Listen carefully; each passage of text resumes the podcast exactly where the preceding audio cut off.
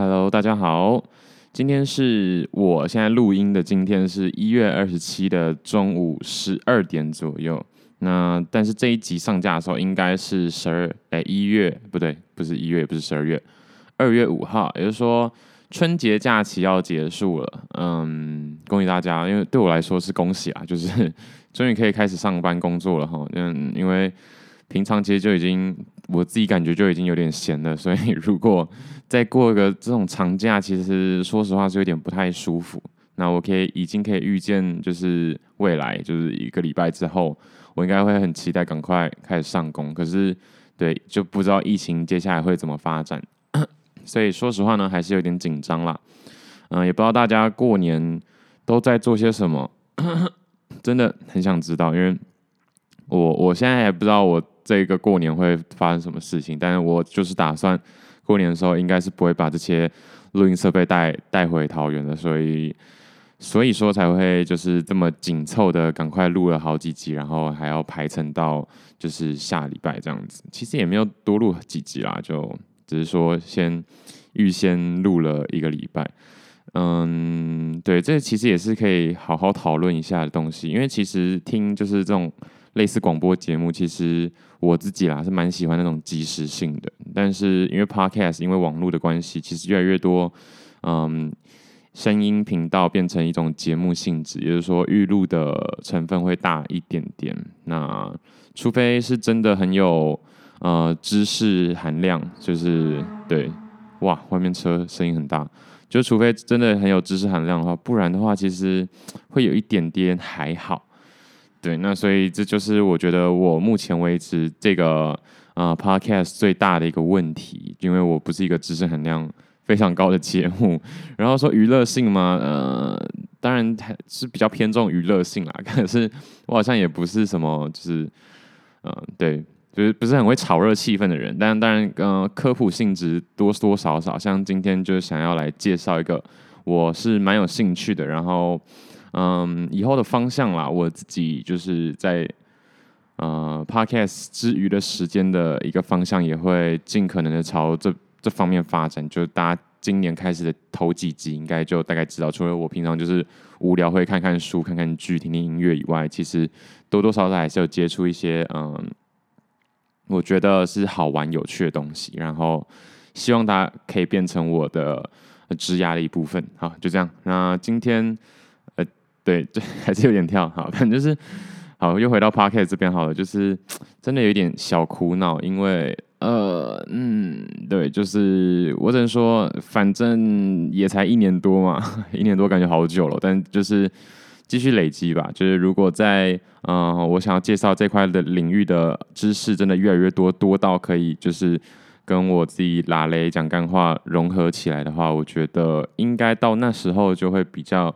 让大家有一个想听的动力，否则的话，现在就都只是呃，就是见证历史的过程而已。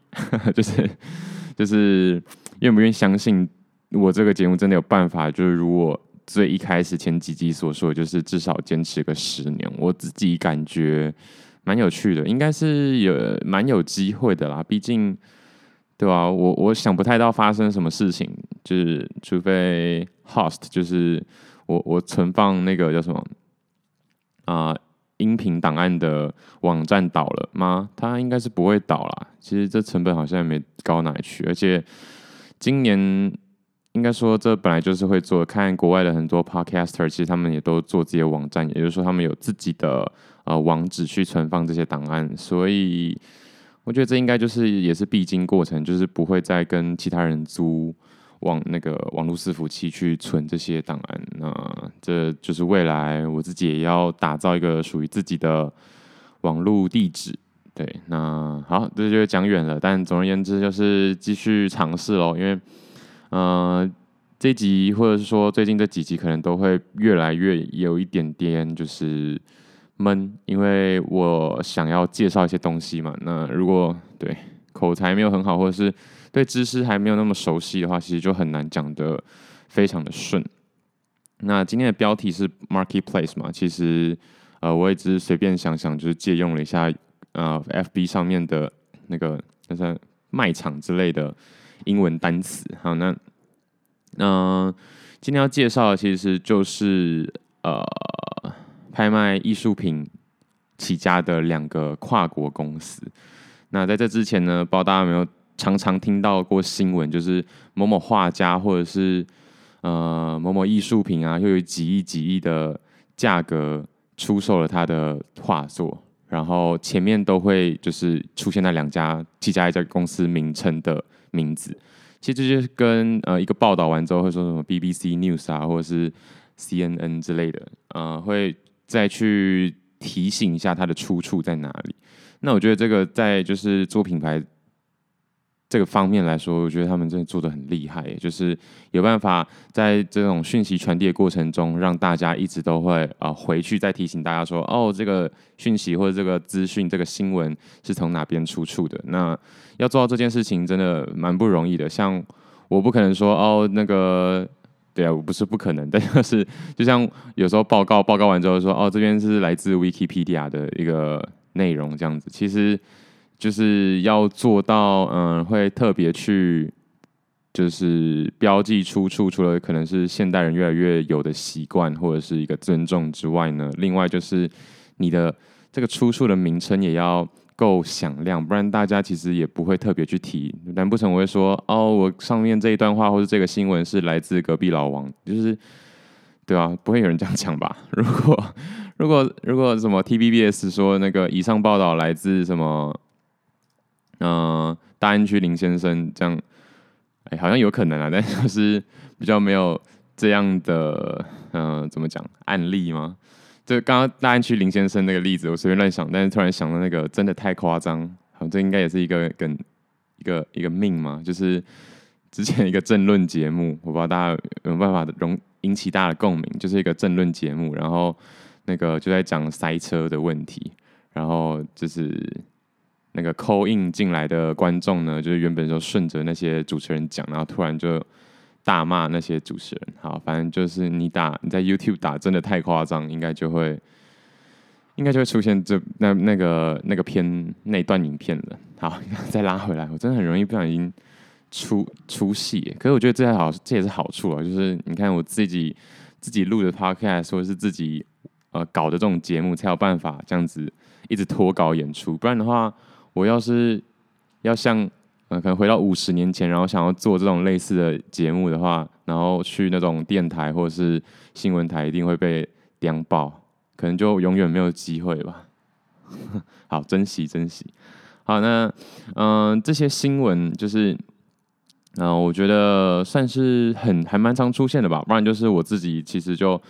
很容易会去呃听到这些，像最近如果以 NFT 来说的话，就是那个叫什么那个周杰伦的那个嘛，什么 Fanta Bear，嗯，不是，我觉得不是很好看，但是可能周粉周粉是这样讲吗？就是杰伦粉应该会觉得超赞的吧？对，那嗯这些东西就很见仁见智了。那像是我随便拉一个比较，就是。二零一五年的一个新闻，因为那是那时候的拍卖史上最贵的画作，就是佳士得在纽约拍卖会上把毕卡毕卡索阿尔及尔的女人 Version O 还是 O 版本，然后以一点七九三亿美金成交，就把它卖出去了。一点七九三亿在当时是五十四点九七九八亿台币啊！好，反正就是，当然就一定要有一些呃比较耸动的。的这叫什么？嗯，的标题去吸引别人的注意啦。那除了我觉得这就是毕卡索是关键字，再来就是一点七九三亿。那一般人在听这种新闻的时候，可能就只会听到说哦，哇，一点七九三亿，然后 next 就就没了，就下一个。那呃，但今天就是要把大家的注意力拉回，就是佳士得这三个字。呃，因为今天要讲的就是苏富比跟佳士得啦，这是。比较大家比较容易听到的拍卖机构，因为这两家公司其实也都超级久了。对，等一下会提到。其实现在也是有蛮多就是艺术品交易场所，呃，线下的这种艺术品交易场所在台湾，其实大家如果会去一些桥下或是一些像什么，嗯、呃，福和桥那种市场啊，还有。台北市其实也很多，但我一时间也都讲不出那些那些地方叫什么。那那些地方很多就会把那种钞票就是装在一个盒子里啊，或者是一些重看不重用的酒，其实那些东西都蛮有价值的，至少在年轻人眼里可能就没什么价值。像之前我就有呃跟着一个朋友去看过一支酒。那支酒看起来真的很像假酒，而且很像就是那种怎么讲？但是那是中国，嗯、以前我突然突然想要，呃，突然想要丢出来让大家看一下。OK，这个这支酒呢，那时候去看的时候就想说，嗯，好吧，如果再怎么夸张的话啦，我感觉就是。可能两三万吧，三五万就就可以，呃，就就差不多是它的价格了。那这个是贵州茅台，我找到了，贵州茅台哈，诶、嗯，对，贵州茅台其实我不太知道是什么。那那时候我在猜的时候，可能猜个两万啊，也不是啊，四点五万啊，不是啊，只有那一瓶三十五万。外外观看起来超像，知道什么？就是清洁剂吧，就超威猛先生那种清洁剂。然后，呃，它还是有一点故事的，像这种贵州茅台是什么？一九五零年代的。那他在就是那种中人嘛，就中介在收酒的时候，差不多也只花了差不多可能四五万买的这这瓶，结果。卖的时候大陆抢着要，所以就变成三十五万。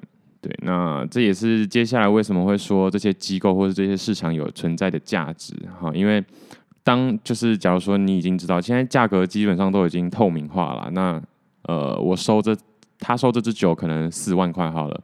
如果在市场的人群人潮不够多的情况下，一对一的情况下，其实基本上。再怎么哄抬，可能也就是五万六万而已，没有办法真的把它的价值或者是炒高，嗯，就是显现出来或者炒高。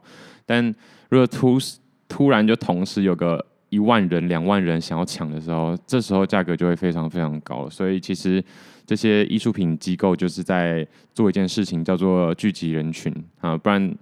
啊，当然，其实他们怎么去建价或者是去估价，这也是其中一个学问。但是呢，我自己观察下来，其实最重要的还是聚集人群，而且这些机构都必须要非常有信誉，这样，对吧？嗯，好，那我们就先来讲一下苏富比吧。苏富比这是这个拍卖公司、拍卖行，是一七四四年乾隆九年的时候。开始收集世界级的艺术品，嗯，因为今天要介绍这两家是少数，也不是少，其实也算是少数，就是跨国公司。那其实每个地方有每个地方属于自己的呃拍卖场所，像台湾在艺术品市场上，其实也有属于台湾的拍卖，呃，拍卖公司，但是就比较难走出这个世界啦，一定还是有跟国外的交流，但是。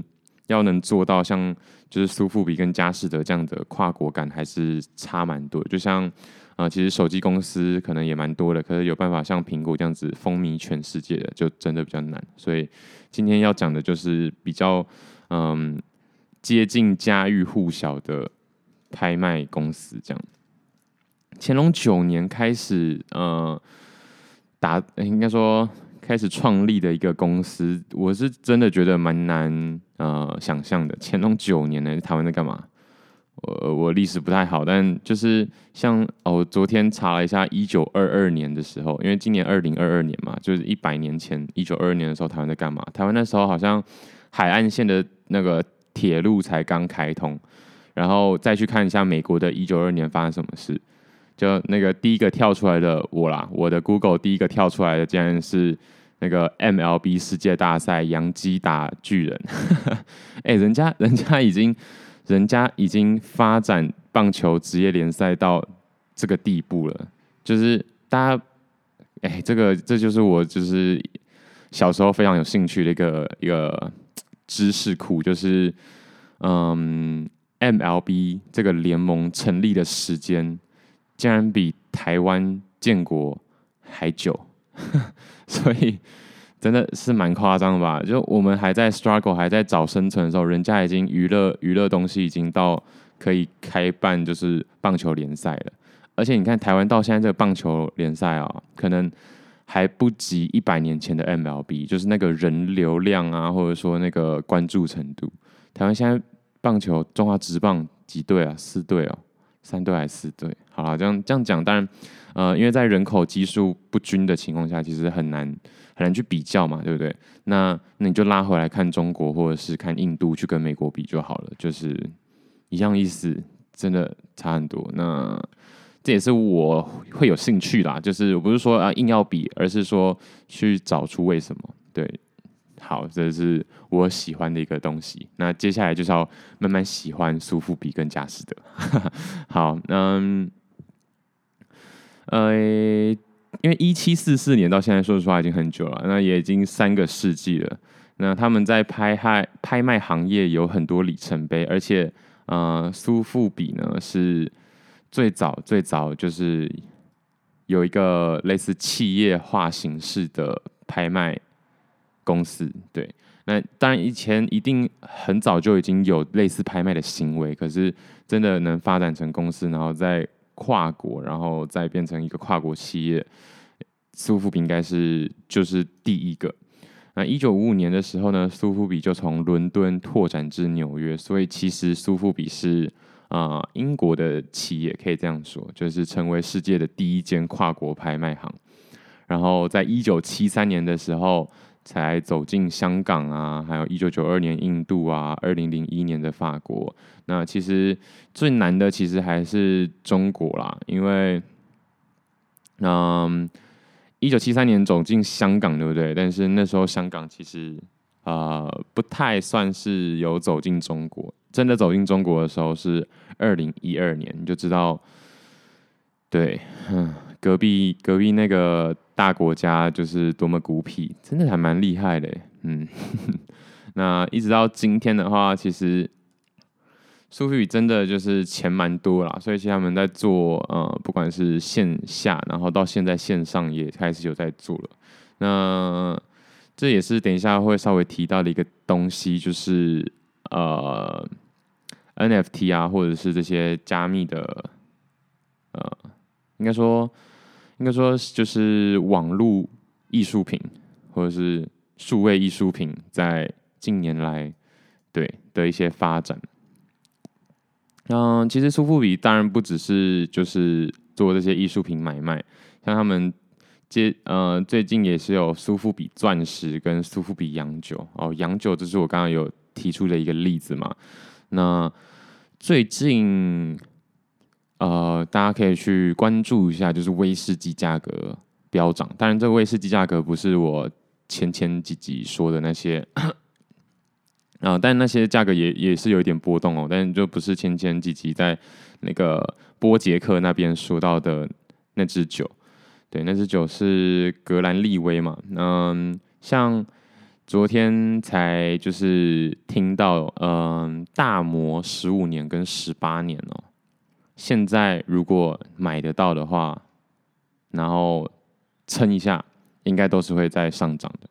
大摩十二年差不多是一千二到一千五，十五年的话就会，因为那个十二年、十五年就是它在那个。某某桶，因为我也不知道大摩是放在哪一个哪一个桶里面，但是就是放在那个木桶里面的一个时数。那十五年跟十八年，就是后面那个年数，就是它放在里面那个桶多久。对，所以你装瓶之后放多久，其实不会影响到它是几年几年。呃，在威士忌是这样啦，不过像一般可能米酒的话就会有差了，因为米酒那种那种东西本来就是有点腌制的东西，所以装瓶之后。再放越久的话，它的呃风味是会改变的比较起伏是会比较大的。可是威士忌的话就比较不会，因为威士忌就比较好保存，然后也不会因为装瓶之后就是影响到太多。所以它真的呃有优势的点，像有一些三十年的呃威士忌，就是在那个木桶里，就是接受那个木桶的滋润，滋润了三十年。那装瓶之后就是。就比较不会影响了。但会影响就只有价格，因为就是东西越来越少的时候，大家就会觉得越来越有价值。那就是前几天前几个礼拜听到的一些消息是，现在大摩十五十八年就越来越难买，所以如果你买得到，然后可以藏一下，应该放个半年一年之后就会涨上去了。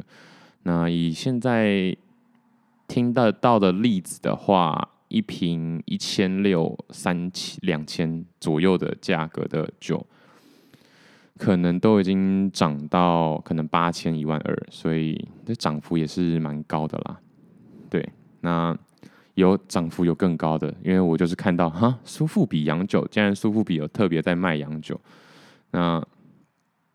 点进苏富比洋酒去看了之后呢，就发现哇哦，就是里面的酒还蛮可怕的。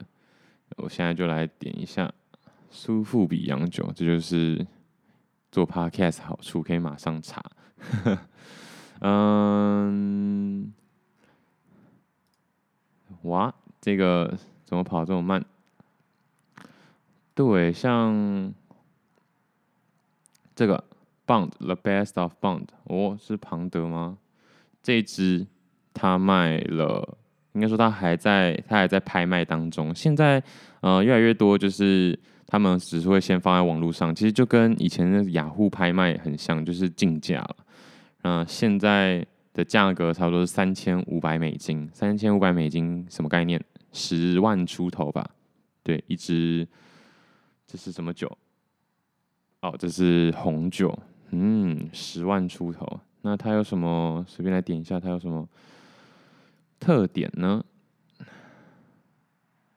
好像也没什么特点，至少我看不太出来。所以，但它还是有这个价格，十万一支酒，哎，有点喝不太下去。不过，其实我觉得，好，就就直接直接跳过。好，但是我觉得就是这些酒，嗯。对，很多东西像现在啊，我真的有接触过的酒，那个茅台我我也没喝过啦，所以那三十五万的酒我也没喝到。可是真的有接触过的酒，大概是一万出头。那真要说有什么差的话，嘿，那真的只能说心情有差。除此之外，就是雾里看花嘛，只能看热闹。但即便到目前为止，就是。我现在讲这些东西都还有些生涩，也都只是啊、比较接近看热闹的一个情况，但是希望可以慢慢的越走越进去啊，对吧、啊？就不要只是只能看热闹，然后越希望就是可以走进人群之后，慢慢的看得懂他们到底在嗯在吵什么，对、啊？真的是不懂在吵什么。哎，一支如果十万多的酒，又不是去酒店开的，那为什么要开到这么贵？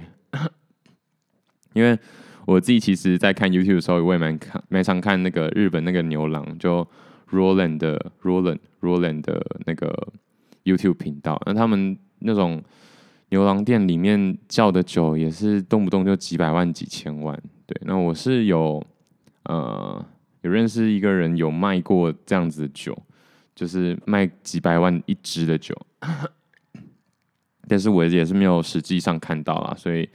如果未来有机会的话，反正这 podcast 反正就多半都是这个叫什么，嗯、呃，叫访谈型的，访谈性质比较高的一个平台，所以有机会的话就可以去问问他，或甚至是直接到现场看一下什么叫做几百万一支的酒，对啊，现在想都觉得，嗯嗯嗯，我可能会不敢捧着它，对，好。那我觉得在这边苏富比就一个重点啦，一七四四年，乾隆九年的时候，人家就开始在呃有意识的在在做一些艺术品的买卖了。那台湾到底在干嘛？我其实不是很清楚。一七四四年很久诶、很夸张诶。好，那下一个就是另外一个就是佳士得，佳士得呢是一七六六年创立的，那它其实也是在英国创创立，所以英国哦，英国真的是。我觉得就是历史文化够够够深吧，英国对吧、啊？因为其实美国也没有那么深，对，美国其实也是一群比较有钱的英国人跑那跑去那边移民的，比较有钱不是最有钱的，最有钱的英国人还是留在英国，是比较有钱，但是还不到那么有钱，但又是中产阶级以上的人才会跑去美国，就是想要一个自己的天地吧，所以。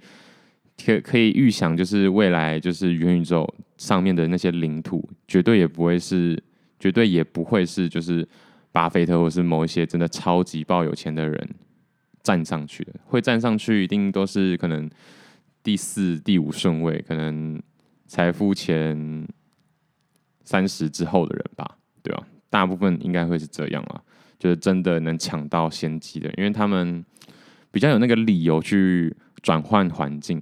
对吧？这其实也是一个蛮、蛮、蛮怎么、蛮显而易见的人性的观察嘛。对，就是这样。好好，回来佳士得，佳士得一七六零年，其实也差不多诶，晚了二十二年而已。嗯，但但在那个年代的话，会觉得晚二十二年其实晚蛮多的。你能想象，就是你想，假如说你要开一间公司，然后晚其他人二十二，晚你的竞争对手二十二年才开创，你一定会觉得差超多。可是你看。这样已经经营了两三百年了，就会觉得好像也还好。所以这就是做事情，如果可以有一些比较长远的思维的话，就不会一直把注意力放在一些呃，就真的是比较没有意义或者是没办法改变的事情上面。这件事情是在我生活之中呢，就希望可以多去学习的东西。不然，呃，从小这得失心太重，其实让我。花太多精力在一些不必要的事情上面，蛮可惜的。好，又再拉回来一下，那它也是享誉全球的艺术品及奢侈品拍卖场所、拍卖机构。那其实他们现在已经越来越多，就是呃精心策划的，就是现场拍卖，还有网络上的拍卖。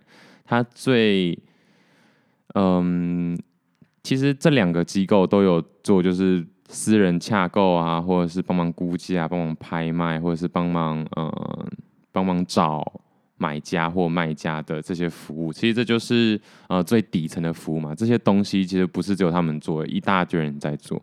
呃，他们真的有做的比别人多了什么东西吗？其实有也没有，嗯。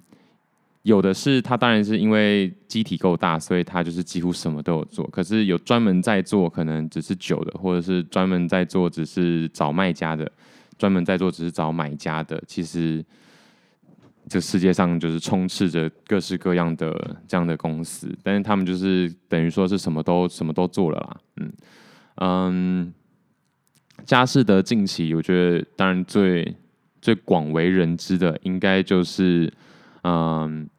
他是第一个把 NFT 卖出去的机构啊，当然是不能说是合法的正式的机构，就是传统机构。你不能说那些呃一般 C to C 自己在那边玩的扮家家酒，那不算。好了，没有扮家家酒啊，但是其实那些金额也都超大。但是就是他嗯，佳士得算是第一个。那他在二零二一年三月的时候，把 b e p o 的每一天卖出去。那这个新闻呢，其实我也是有特别再查一下下。哎，跑去哪里了？哦，在这边。对，那这个作品呢，是数位艺术家 b e p o 嘛，就是做出来的。那他拼贴了五千张的五千五千幅画作在一张上面，然后卖出十九点九亿的天价。对，那。我当初也想说五千天好像也不怎么样啊，然后后来也是再稍微查了一下，才发现，哇靠，这张可以卖二十亿左右，真的有它的价值在哦，真有价值。但当然，它是这个作品其实本本来应该可以是以一般传统艺术品拿去拍卖，那为什么会说它是第一个？就是。呃、加密加欧交易的，应该说 NFT 形式拍卖的第一件呢，因为它也是第一个接受用数位数位货币，就是它是用加密货币呃去交易的，所以刚刚那个二十亿台币也是一个估值啊，所以它是它是以加密货币去去付账的，用以太坊付付账，所以这是它也是这也是它特别的地方。好，再拉回这幅作品哈，Beeple 的每一天，我原本想说五千张贴成一张哦，那这样子我也可以找五千张把它贴成一张，然后就变成一幅画，然后就拍卖出去啊。那除了我不是 BPO，我我画的画很丑，或者是我没有名气以外，它其实原本也只是小有名气而已。但最重要、最重要，这这这一个东西真的是会，我觉得是会点醒我。应该说这曾就是这就是曾经点醒我，让我想要不管怎么样，就是一直持续的，至少先做看看这件事情。就是这五千张是他十四年来每天创作一幅数位画作拼接起来的，是不是就很有故事性？十四年来，我我我稍微稍微做算一下数学，大家可以休息一下，我也休息一下啊，半小时了，我的天呐！三六五乘以十四，真的是五千出头哎！所以这五千张，它是每天画一张，然后把它拼接出来的，而且全部这些画作全部都是数位画作，就是都是用电脑绘图之类的，我不是很清楚那些技术，但很狂哎！今年二零二二年，十四年前，在二零零六年的二零零四年的时候。十四年前，到底是二零六二零零六二零零六年的时候，他就开始用电绘，然后每天画一幅，坚持了十四年，坚持了十四年，然后才集结成这一幅画卖出去。所以这也是、呃，我之前在嗯一本书上看到的一个概念——敦煌莫高窟的概念嘛。就是严格来讲，敦煌莫高窟那些那些作品、那些雕刻、那些壁画。都不是什么特别厉害的人画，可是他们就是因为把这么多的呃画作，或者说坚持做这些画作，然后坚持了好几年，然后聚集在一起。你可以说树大就是美，但也可以说就就其实这就是创作，其实这就是艺术。嗯，它会造成造成为什么最近发音好像咬字好像不太清楚？好，它就是会造成一种。故事性很很够，然后可以纪念的价值感会非常非常的足，对，所以你不一定要真的是很厉害的作家，你只要就是做啊、一件事情，然后坚持个可能十年，它就是一个非常有价值的东西了。那当然，如果如果你本身就是就是很重，或者是就是你的作品就被。当时的某些呃名人啊，或者是那叫什么有钱人看中的话，那我觉得那个是命，那个是天分。但是大家都能做的一件事情，就是像这样子，就是每天做一件，嗯，概念很简单，然后形式很单一的事情，然后坚持下去，可能坚持个十年、二十年吧，坚持下去，它的价值就是会很大程度的提升。而不是说，就是只是想要把每每一次的呃作品变得非常非常的有价值，太太难了。对，嗯，这真的很难讲。我现在怎么想都只能想到运动，你知道吗？嗯，随便讲一个，好，打拳击好了。好，对，反正就是这个 Wonderland 也是也是一个打拳击的频道。好，那以打拳击来说，就是你要练习的是可能。呃，一场比赛内可能出拳五千次，就是很固定、很固定的输出。你不不是要练某一拳可能打到七百磅，就是那没有用。因为如果你一场比赛只可以挥出七百磅的拳，但是只只能挥两次的话，那你还是很难被打败，而不是很难被打败，很难打败人家，很难赢得比赛。最好赢得比赛就是可以稳定的出拳，稳定的出拳，然后呃。整场比赛都都保持抱有这样的机会，这样应该比较能理解了吧？对，好，好了，再回来就是 BPO 这个作品，大家可以去查看看哦。应该打五千天就 Google 五千天就就出现了。然后这个真的是我其实这个新闻早就听说过，可是我就是不以为意，就是啊、，OK 哦，放五千五千张画作集成一幅，然后就卖个两亿。OK OK OK，他可能本来就本来就，你看我都讲到有点结巴了，就本来就本来就很很有名吧，不然呢，我想不到有什么有什么，真的一直一直在一直在一直在重复哎，我真的变结巴怪，好可怕。反正就是想不到他有什么特别的东西啊，但是他最特别就是每天都作画。其实，在 YouTube。圈里面那些 YouTuber 为什么要日更，或者说大家可能也都很很纳闷哈，这样也可以赚那么多钱哦，哈，这样也可以，但其实就是可以，就是他就是一直有在互动啊。你你当然说，嗯，可是他的节目，他的影片品质好像没好到哪里去。可是这不就是 vlog 嘛？这这就是你爱看的。